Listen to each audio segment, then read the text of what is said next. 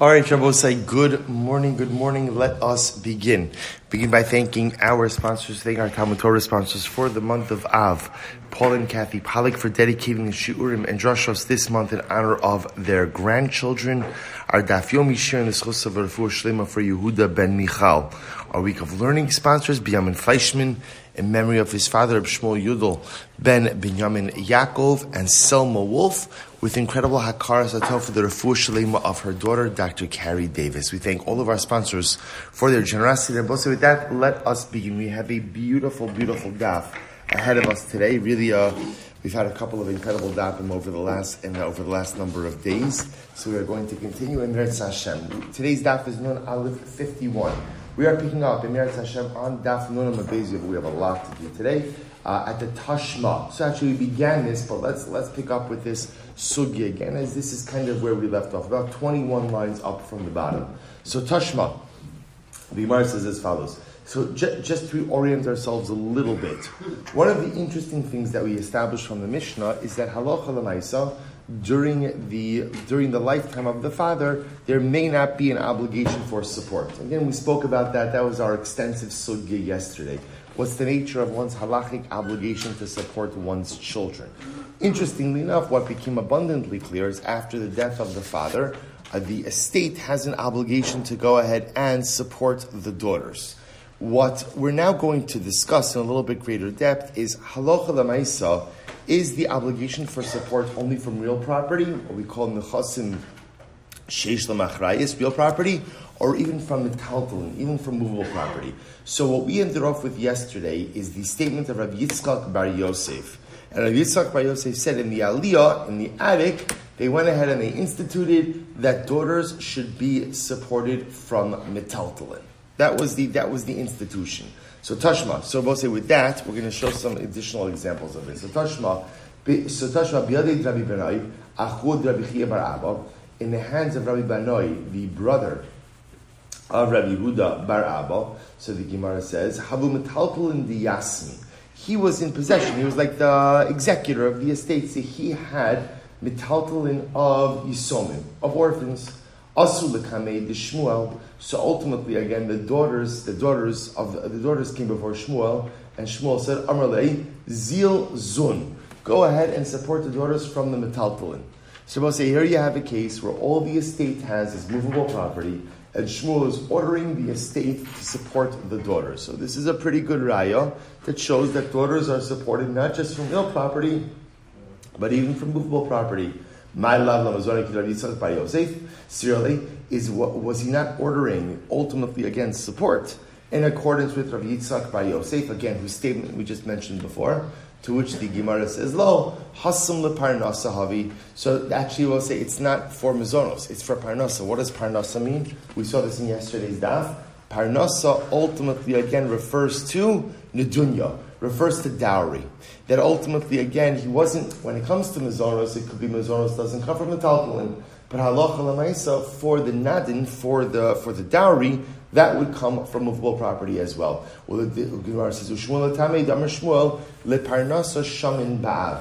Shmuel's of the opinion of that for parnasa. Again, we saw this in yesterday's daf. Parnasa again means for dowry property. Ultimately, again, we we assess what the father would have given if the father was alive.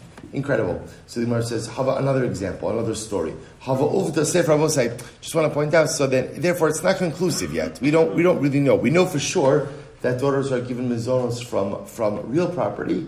What we don't yet know is what daughters get from movable property. So the Gemara goes weiter. Hava uvda ben arda. Vidun Daini ben Arda, an episode like this came up in Arda, meaning again that all the estate had was, was movable property, and ultimately again Vidun Daini ben Arda, and the judges of Narda judged accordingly and ordered the daughters to be supported from movable property.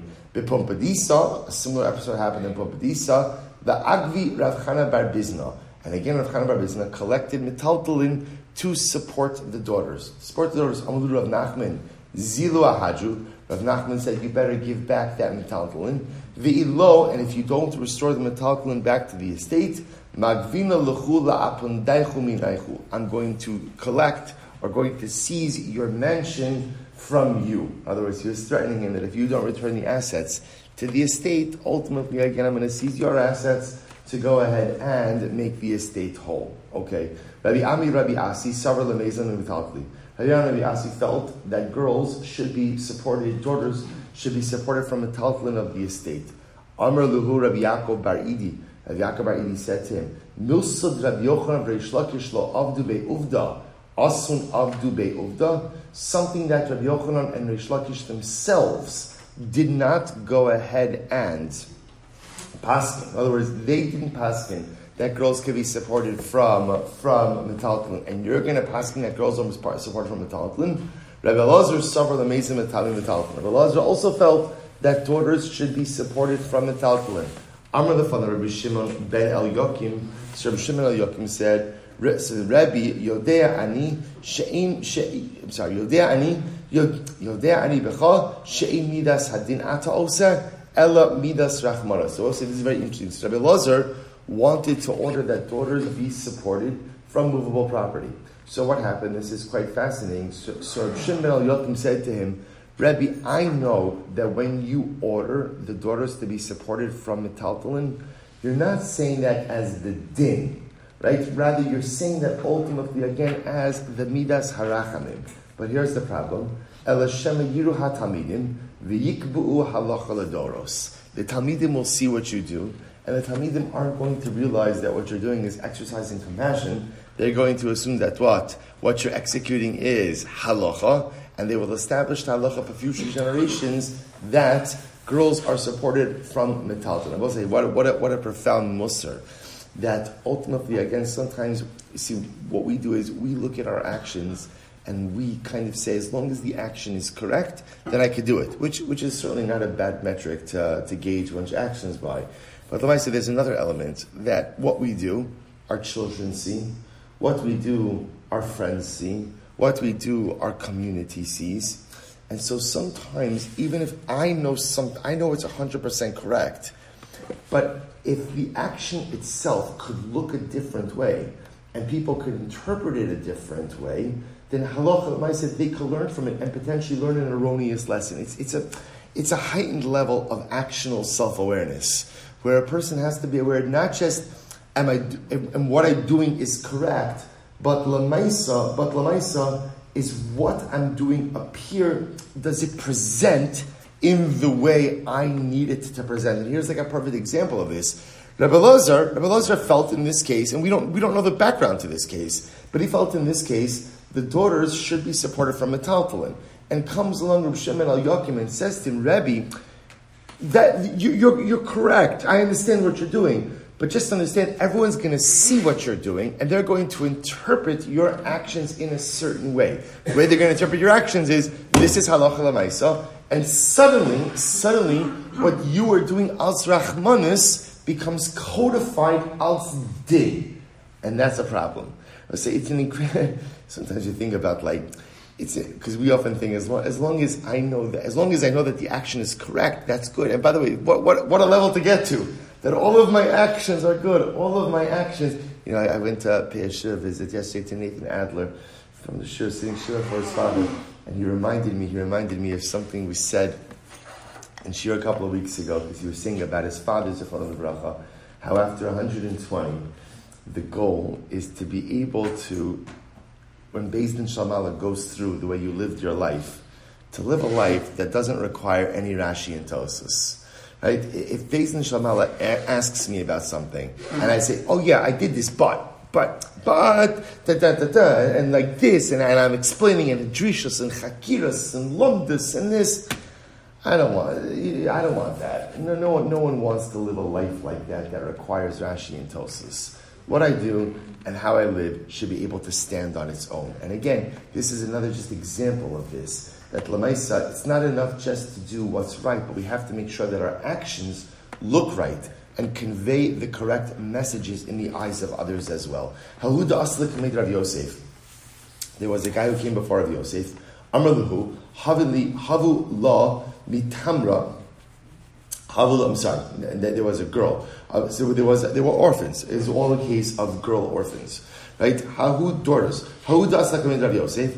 Amr lahu, havu la mitamri da'al budja. So Rav Yosef ordered, go ahead and support her from the dates da'al budja. Now, we'll say, what's budja? Rashi says over here in the, about uh, five lines up from the bottom, budja, machatzalos shenosnos tachas hadikalim kishagodrin hatmarin.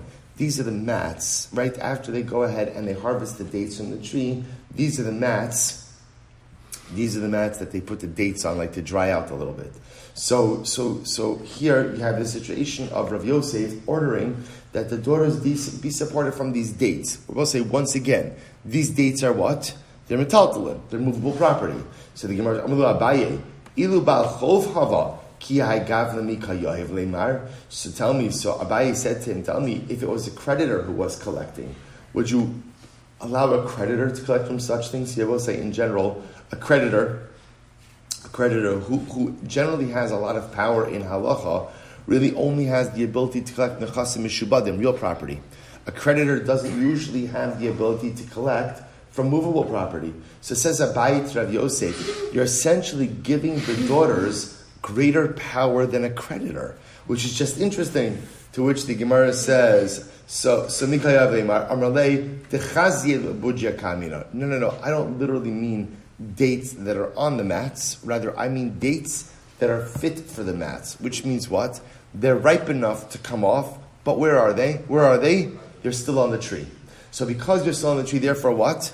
They're mechuber, they're mechuber the karka, therefore they're considered to be real property. That's why the girls can be supported from that. Says the Gemara top of Nun Aleph, sof sof, kala omed ligzos kigazos dami. I will say there's a concept in halacha that anything that is fit to be harvested is as if it's harvested already. Gazos literally means or shorn. This also refer the, the, the paradigmatic example actually of it is wool on a sheep. But again, for our purposes, anything that is attached but is absolutely fit to be removed is considered halachically as if it's removed. So therefore, halacha if you have dates that are ready to be put on the mat, just because they're still actually attached to the tree does not necessarily make them mechubar. To which the Gemara says, no, no, no. The tzricha kamir. Rav Yosef says, no, no, no. I'm talking about dates that still need the tree. So ultimately, it turns out that Rav Yosef was more using a, an expression than a, more than a description. So essentially, what he was saying was, you could support the you could support the daughters from the dates that are on the tree. Which dates that are on the tree?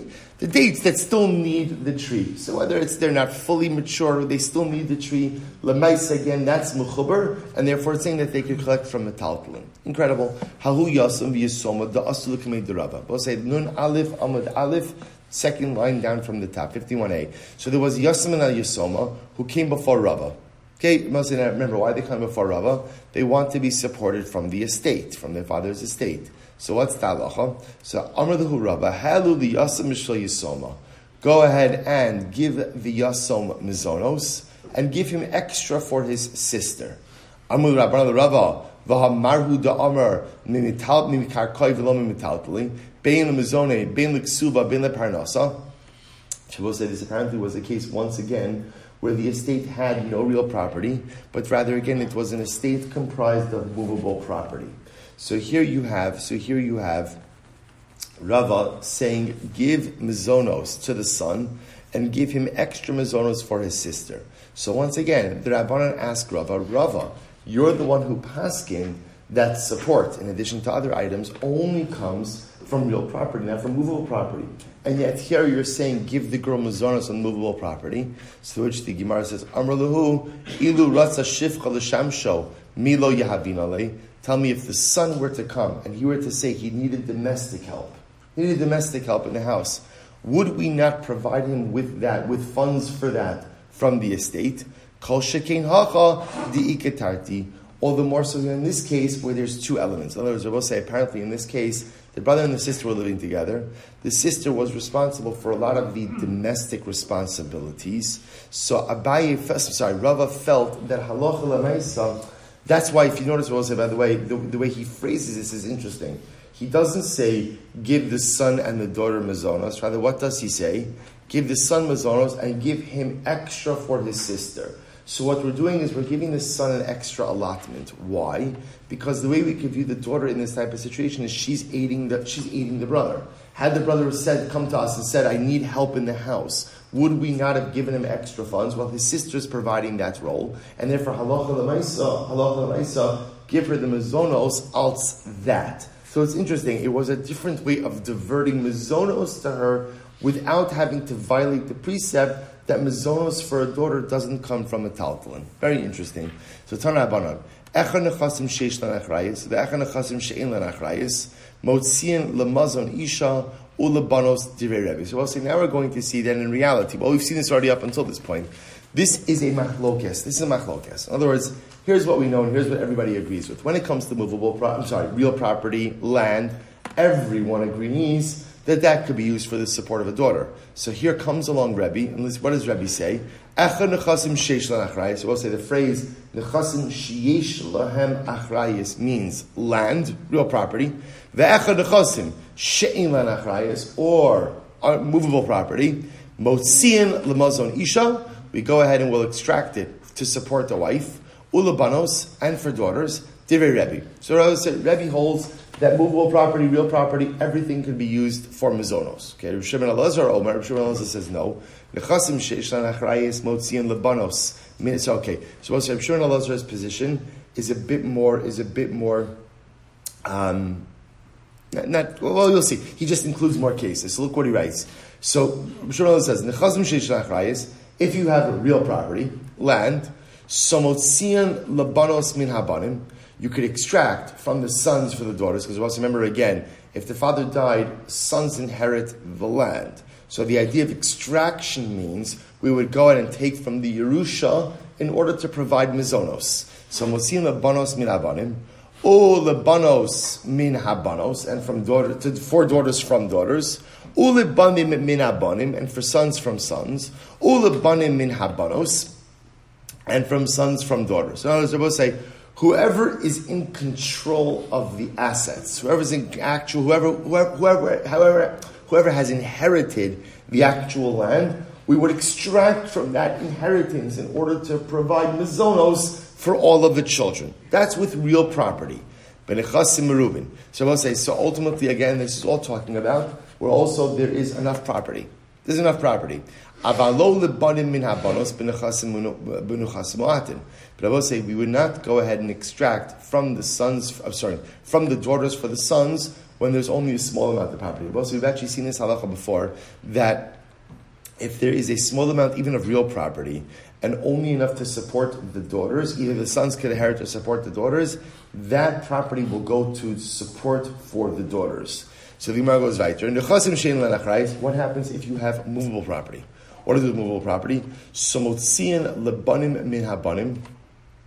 When it comes to movable property, so ultimately, again, we'll extract from sons for sons, right? And I will say, by the way, when we talk about extracting lebanim min habanim, Rashi points out over here is that let's say you have sons, some sons who are kitanim and some, some sons who are gidolim.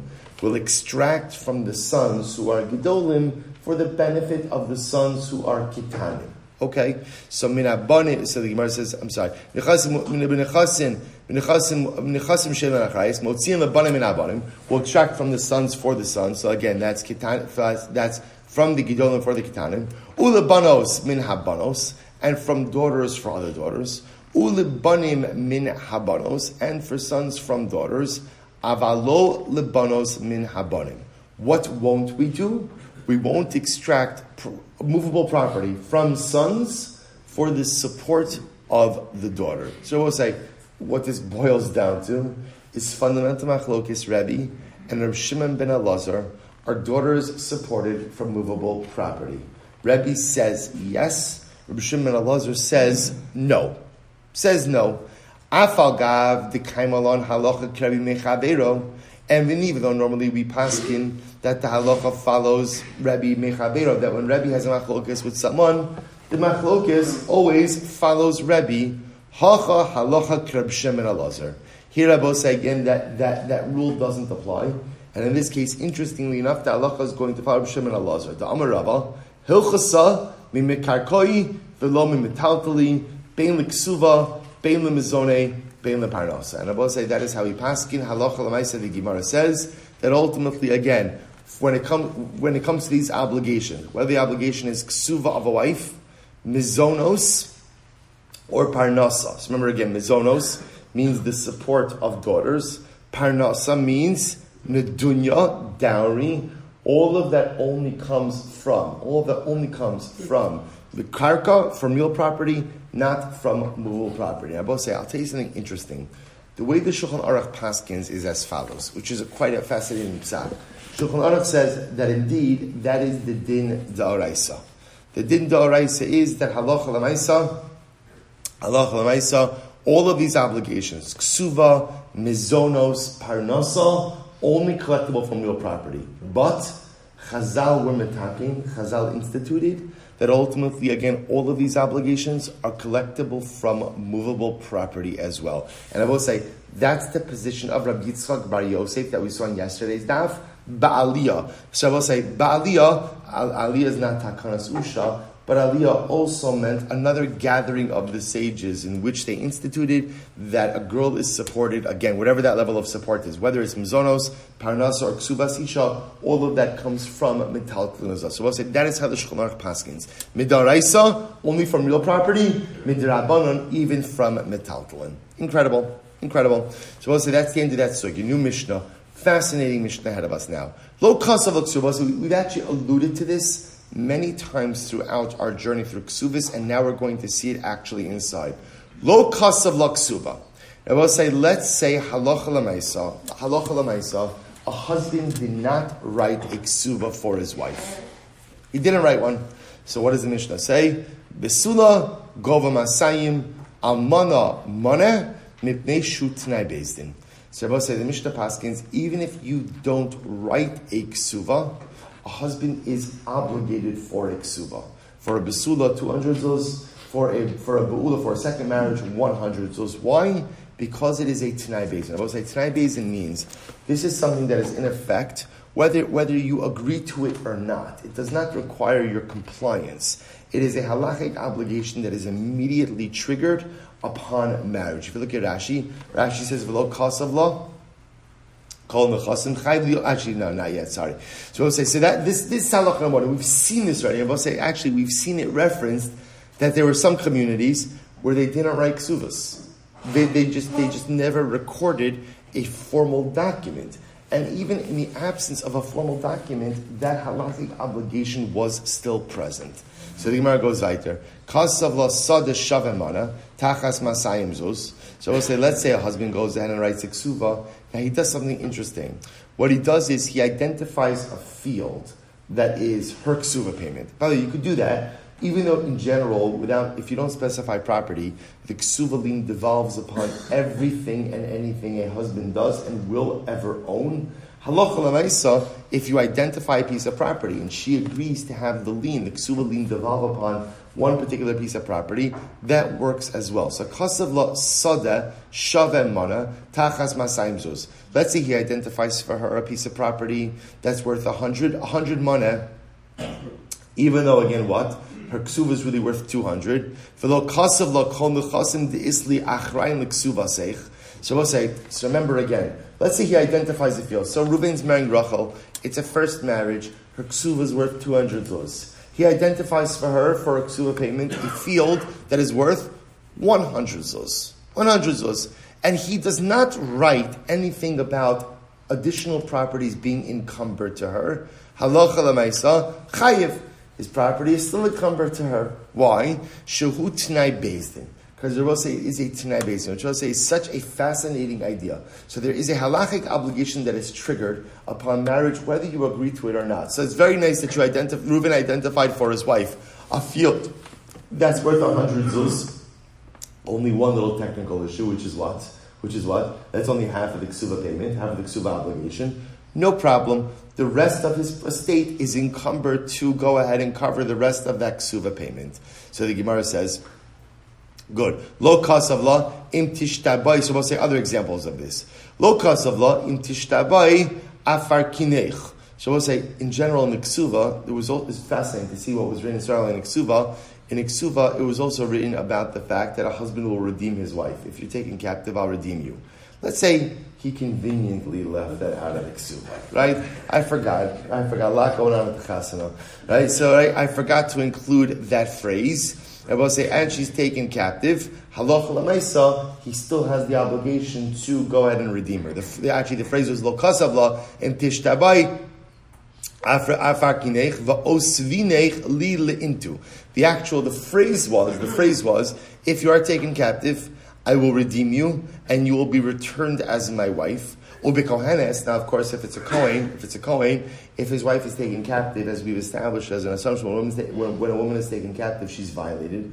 The wife of a Kohen, if she's violated, is asura to her husband. So by Kohanim, what they would write is, if you're taken captive, I'll redeem you. And I'll return you back to your father's home. Which in other words, he was guaranteeing her that I'll redeem you, but obviously we can't remain married anymore. I'll make sure that you get back to your father's home. So we'll say, even if you omitted these phrases, chayiv shutnai bezdin. Same idea. Even if you omitted the phrase, same if you omitted the, it doesn't matter. We'll say, once something is a tanai bezdin, that obligation exists even if you do not personally obligate yourself to it.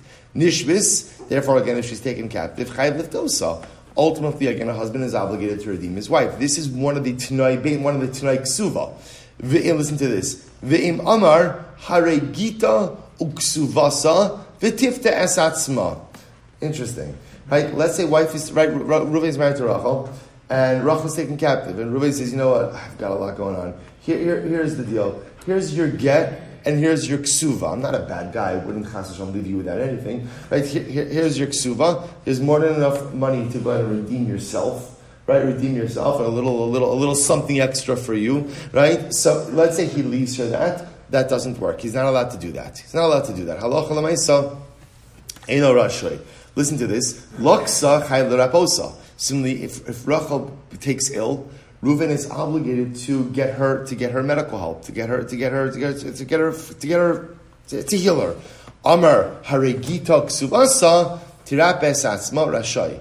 I will say, if he says, here is your get, and here is your ksuva. So essentially what he's doing is he's divorcing her and giving her a, po- a, pocket of money, and there's enough money there to take care of whatever her medical needs are, that he's permitted to do. It's interesting. The Rebbe say, if you take a quick look at Rashi, Rashi says over Chayv Raposa Sharafua Kimizonos. It's very interesting. We'll discuss this in greater depth, but Rashi explains the obligation that a husband has to go ahead and take care of his wife who is ill is the same concept as providing her mizonos. And therefore, Rebbe say, now it makes a bit more sense. Therefore, again, the same way that a husband could say, listen, I don't want to support you anymore, so here's your get, here's your ksuva, and okay, we're done. So since since refuah seems to be a derivative of mizonos, technically speaking, if halacha lemaisa she takes ill, he has the ability to say, here's your get, here's your ksuva, and take care of your own medical bills. Okay, well, again, we'll, we'll go into this more. So we'll say Gemara, six, seven lines up from the bottom. Uh, so, yeah, so what, first wide line. Money. Whose opinion is our Mishnah? Rabbi Meir Hida Amar Kalapoches lebesulam mimasayim la'amana mi'amana harezu bi'ilas nus. Say this is the opinion of Rabbi Meir because Rabbi Meir says that essentially, if you go ahead and you try to make a ksuva for a besula less than two hundred zuz, or a ksuva for an amona, amona by the way means just second marriage, less than a mona, this is a be'ilas Znos. Ultimately, and I will say that halacha lemaisa, halacha lemaisa it's as if there's no marriage, which is another way of saying that halacha lemaisa, you cannot diminish the amount of a ksuva. Ksuva is a set amount, is a tanai based in, and even if you try to change it, it doesn't make a difference. The, the amount is locked in by a Tanai Bezdin. Rabbi Huda, because if you think the Mishnah is Rabbi, and therefore both said this seems to be the opinion reflected in the Mishnah. Because if you think it's Rabbi Huda, Rabbi Huda says, Ha'amar, Ha'amar, Ratza kosev lebesula shtar shamasayim, vihi kosevis hiskabli mimech, mimcha, mana, ula amana, mana vihi kosevis hiskabli mimcha chamishim, zuz. So I will say, listen to this. So this is actually quite interesting. Rabbi Huda holds that no, you could forgive part of a ksuva amount. And as Rabbi say, let's say Reuven's marrying Rachel. And let's say Reuven says, listen, Rachel, I love you very much. I'm strapped for cash. I want to give you a ksuva that's worth a hundred zuz. So what could Rachel do? Rachel could say, Rachel could say, Rachel could say that Reuven writes a ksuva for, a, for 200 zuz. And Rachel essentially says, "I've received a hundred zuz of my ksuva. She writes a receipt for 100 zuz. And I will say, what does it mean when she writes a receipt for 100 zuz? What is she effectively doing? What is she doing? She's forgiving half of the ksuba. So Rabbi Huda holds that a wife could forgive half of her ksuva. It's interesting. Rabbi Meir holds you, you a ksuva is unforgivable because ksuva is ksuva as much as it's money owed to Rachel, so to speak. It's not Rachel's money to decide what to do with yet. Obviously, upon death or divorce, it becomes her money. She can do whatever she wants with it. But Lamaisa, when you get married, that money, that money is secured by Chazal. Stephen Meir says, even if you try to tamper with the amount, doesn't make a difference. Halacha l'maisa, first marriage, 200 zuz, second marriage, 100 zuz, that's what it is. It's an immutable amount. Rabbi Huda, on the other hand, holds that halacha said, no, you can play around with ksuba amounts. In other words, as long as the wife is willing and she's okay for giving an amount, that's absolutely fine. So clearly our Mishnah reflects the view of Rabbi Meir and not Rabbi Huda. Okay, Ema Sefa, but look at the end of the Mishnah. Kasav lasa deshave manatachas masayim zuz. V'lo kasav lakon nechasim de'isli achron l'ksuva seich chayiv. Shutinai bezdin. So I will say yet, what was the second part of the Mishnah? Let's say the husband identifies a field for his wife's ksuva. So Reuben writes to Rachel, this field is for your ksuva. Only one problem. The field is only worth 100 zuz and he did not write that the rest of my property is collateralized for your ksuva, even though he forgot to write it, so to speak. Halacha lamaisa, the rest of his property is collateralized. To which the Gemara says, Asan Rabbi Huda. That reflects the view of Rabbi Huda, because what does Rabbi Huda say about saying? Rabbi Huda says, the Amar Achrayis Tos Soferhu. Rabbi say this is actually quite fascinating. Rabbi Huda says that in general, when you lend money, when you lend money, we assume that we assume that by definition there is always a lien against the debtor's estate. And if for some reason there's no lien mentioned in the document, we ascribe that to scribal error. That was Ta'os Sofer. That was Ta'os Sofer. That, that was not knowingly left out. That was a mistake. That was a mistake. Shabbos the second part of the Mishnah seems to reflect this idea that if Reuven goes ahead and says, Rachel, here's a field that's worth 100 zuz for your ksuva, but her ksuva is worth 200 zuz, and he didn't write that the rest of his field, the rest of his property is collateralized, we look at that omission as a scribal error. Error. error. So we'll say, that reflects the Rabbi Huda. So what's going on over here? The Gemara says he's going to say, Di Rabbi Meir, uh, Di Rabbi Meir, Amar Achrayas Lav Tao Sofrahu. But see, Rabbi Meir is of the opinion that when a document does not include achrayas, does not include a lien, a collateralized claim, that you don't ascribe that to scribal error. What do you ascribe that to? What do you, what, what do you attribute that to? They will say, not, Rabbi Meir says, one second, there are transactions that don't come with liens. That don't come, you can't say that every single absence of a lien in a document is scribal error. So Rabbi, so Rabbi Meir says, no, that was the agreement of the parties. This time, interesting case, Rabbi will say, let's say you find a loan document. This is an interesting shaila in general. Imagine you're walking on the street and you find a document that says, Ruvain lent Shimon $10,000. So I will say, what's the shaila? What's the shaila? What do you do with that document? Because listen, listen to this. You don't know who lost that document, right? Remember again, before the debt is paid, who holds the loan document? The creditor, the lender, right? Once it's paid, once it's paid, the borrower, because that, that's like that's his shover, that's his receipt. So we'll say, here's the shaila. Who should you return it to? Because if you return it to the wrong person, you run the risk of what? One possibility is you could deny the credit lender from getting repayment. Other possibility is you could allow the borrower to not repay. So what should you do with it? So Gemara's on base. So we'll say if the document has a lien clause in it, you should not return it. Don't return it to anyone. Shebezdin nifraim because this is a document that Bezdin could extract money based on. If the document does not have a lien, yachzir, you could return it. Why? She'ain Bezdin nifraim mehen divrei Rabbi Meir. So essentially, Meir says, listen, if it's a document that doesn't have a lien, it's not such a powerful document, therefore you could return it. Who you return it to is a different discussion. But if it's a document that doesn't, we'll say, what's the point? The point that we're referring to Rabbi Meir is in Rabbi Meir's worldview, there are some transactions that have a lien and some transactions that don't have a lien. That's the point. However, the Chum say Echazé, ve Echazé, lo yaksir. The Chum say no, no, no, don't return the document no matter what, no matter what. Why? Shebezin nifarne. Because I will say the Chachamim hold every single transaction comes with a lien, and even if the lien is not mentioned in the document, we ascribe the absence of the lien to what? Scribal error. Toh sofer. Shabbos say, so again, without getting into the details over here, the point is, the point is, Rabbi Meir holds, Rabbi Meir holds that ultimately, again, sometimes when there's no lien in a document, that's not toh sofer. That could be the agreement of the parties. Shabbos say, here's our problem. Here's our problem.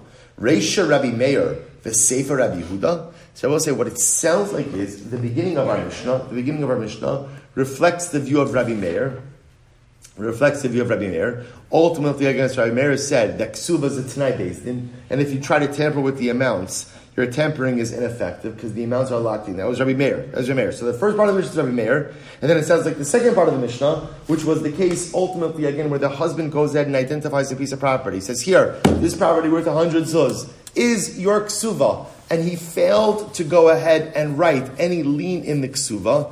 That we say the lien is still there. That goes according to who? That goes according to who? Rabbi Huda. So we'll say, you tell me now we have a Mishnah that goes the Reish like Rabbi Meir, the Sefer Rabbi Huda. So in general, we don't like that. We don't like that. To which the Gemara the Kula Rabbi Meir, maybe the entire Mishnah is Rabbi Meir, the shiny Rabbi Meir being Ksuva L'Shtare. So we'll say, maybe Rabbi Meir makes just a distinction between Ksuva and regular Shtaros. Maybe by regular Shtaros, Rabbi Meir says you can include a lien or you could exclude a lien. Maybe by ksuva he agrees there's always a lien. There's always a lien by ksuva. And therefore, even if you don't write the lien in the document, the lien itself still exists. But does Rabbi Meir make a distinction between ksuvas and other documents? But we learn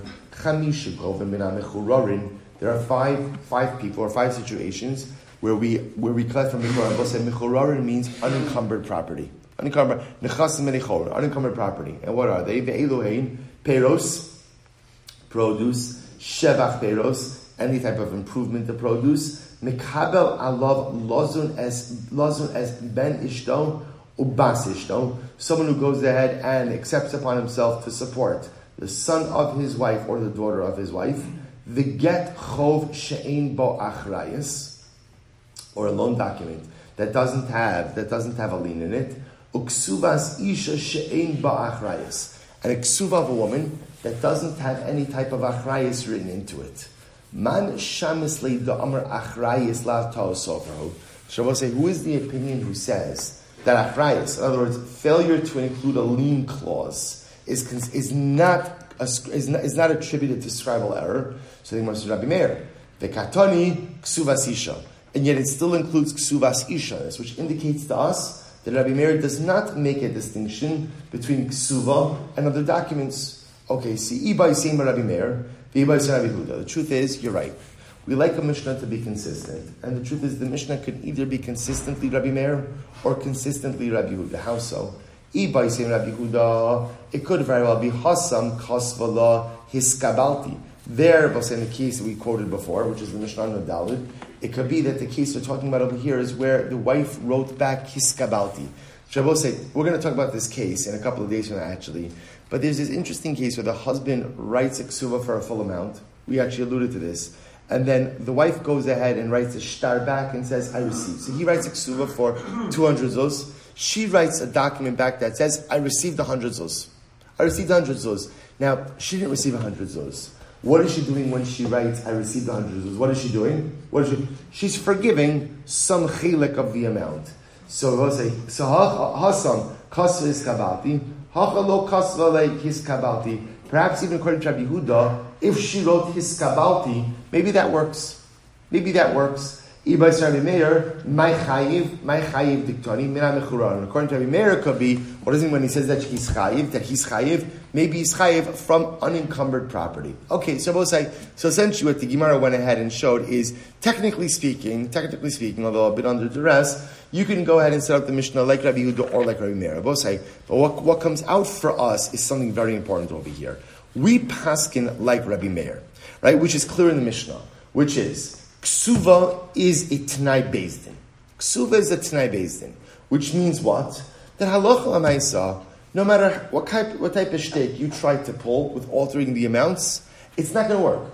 It's not going to work. So whether you go ahead and you say, oh, I'm committing to you to a, to a basula to a hundred zuz, or you identify a piece of property for her, here's your ksuba, 100 zuz, even if you fail to go ahead and write any type of lien, it doesn't make a difference. A ksuba is a ksuba is a ksuba. Vaharaya, even if you fail to write a document altogether, and you make no mention of ksuva at all, that obligation remains. So he passing that a ksuva is the Tanai Bezdin. The Tanai Bezdin says a basula gets 200 zuz, an almana or second marriage gets 100 zuz. You recorded it, you didn't record it. You identify property, didn't identify property.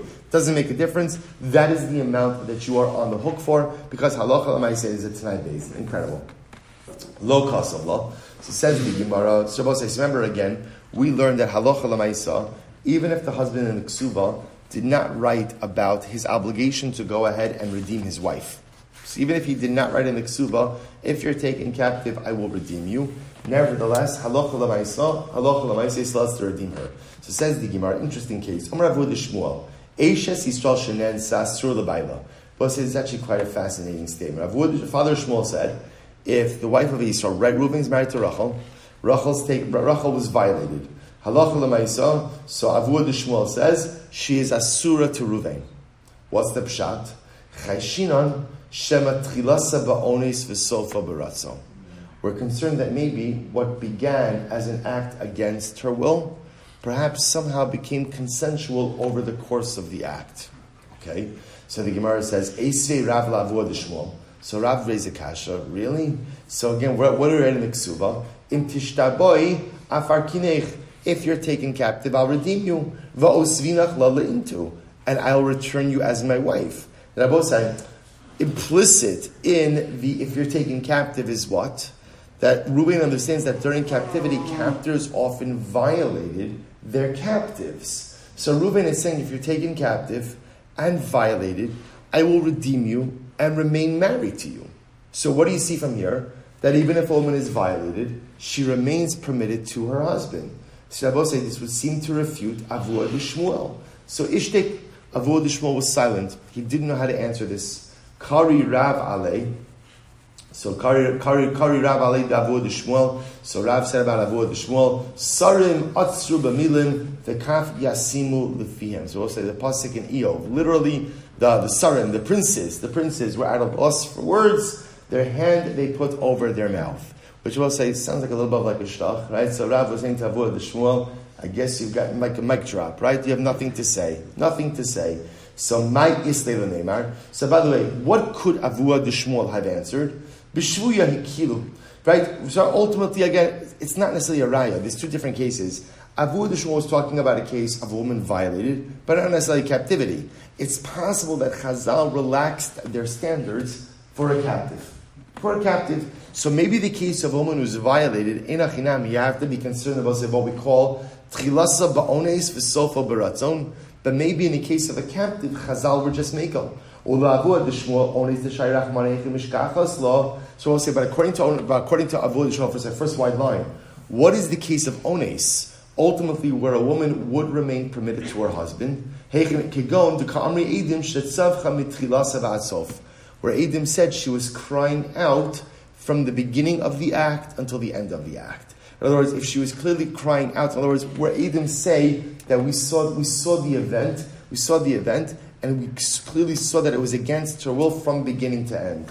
Upliga de Rava, and this, this argues on Rava. Dama Rava, Kol shet chilasa va'onis sof rason, afilu hi omeres hanichuli, hanichulo, she'omale lo niskak la, hi socharto, muteres. Rabbi say this is incredible. Ultimately, and this argues on Rava. Rava holds that even in a case of tchilasa ba'ones, right, v'sofa baratzon, even in a case where the act began against her will, and then in the end she was compliant, and Rava, Rava gives an exaggerated example. Let's say Rachel's being violated, and then again, and then again, people try to remove the violator, and she says, "No, it's okay. Leave him. Leave him. Right? Leave him. Right? He seems like a really nice guy. Right? Right? Le- leave him. Right? Leave him." Even in that case, she is still permitted to her husband. Why? It was it's actually incredible. So the Gemara says, "My taima yetzer al because just now Yetzer Al literally means maybe the Yetzer Hara has just taken over. That that, that Lamaisa will say Lamaisa. Lamaisa, maybe something's happened over here, and for some reason something snapped inside of her. But Lamaisa, we don't look at her compliance as real compliance. So I will say, this notion, by the way, of Yetzer is such an incredible idea. That Yetzer Albisha means that sometimes when a person gets taken over by the Yetzer Hara, I do the craziest things. The craziest things. When the, and Albisha, I will say, is such a profound statement because Albisha means, like, literally the Yetzer Hara is clothing me. So, which is another way of saying, you know, the Gemara Second Sota says, "Ein adam chote ela imki nichnas bo ruach shtos." Person only sins if a spirit of, of foolishness enters into them. That, that sometimes when the Yetzer Hara kicks in, we do. We all know this from our own lives. We do the craziest things things that I would never imagine that I would do, things that I never imagined I'd be a part of, somehow again become real. So the so Rava says, even in some kind of, and I want to point out, by the way, the notion of Chilasa Ba'onis Sofa Baratzon itself seems like such a far fetched case. They're talking about a woman who's being violated. Woman's being violated. Right? even if you want to go with like, we'll talk about like a Stockholm syndrome type, but even that's over a protracted period of time.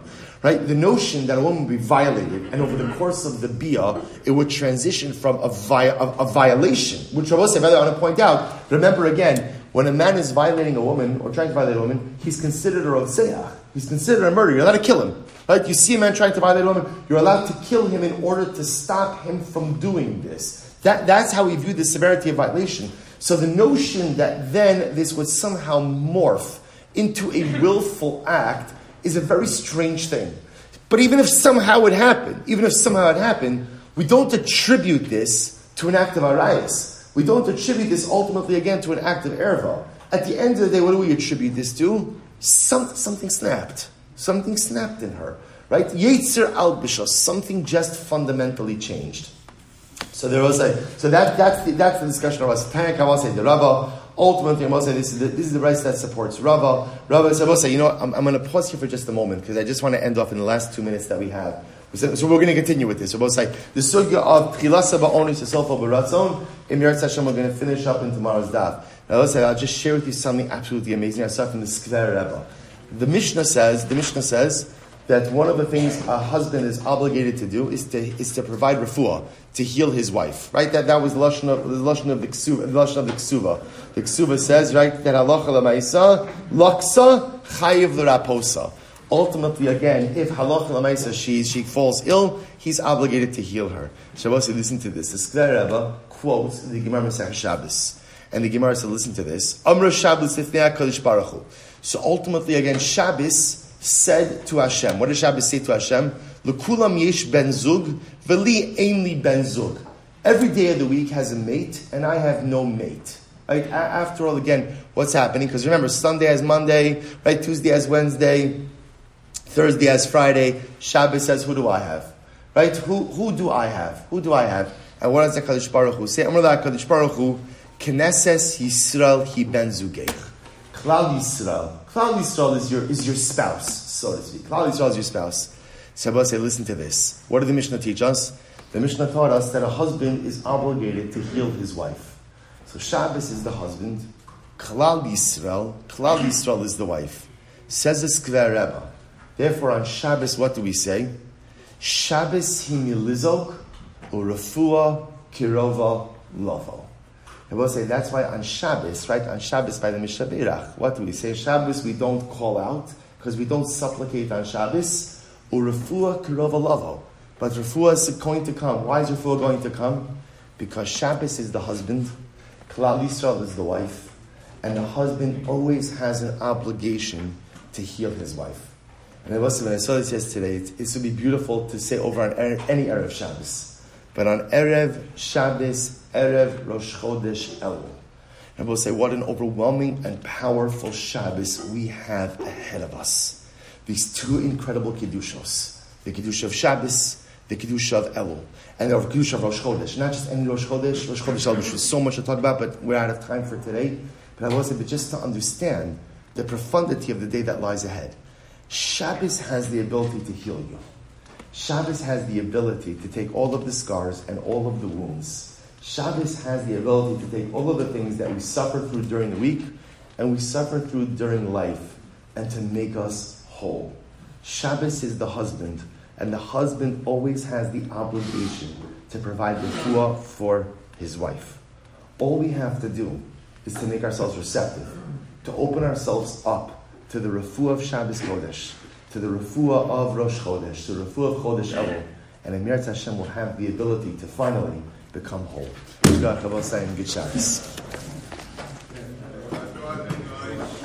All right, Chavran Zoom, have a great day, everyone. A good Shabbos and a good Chodesh.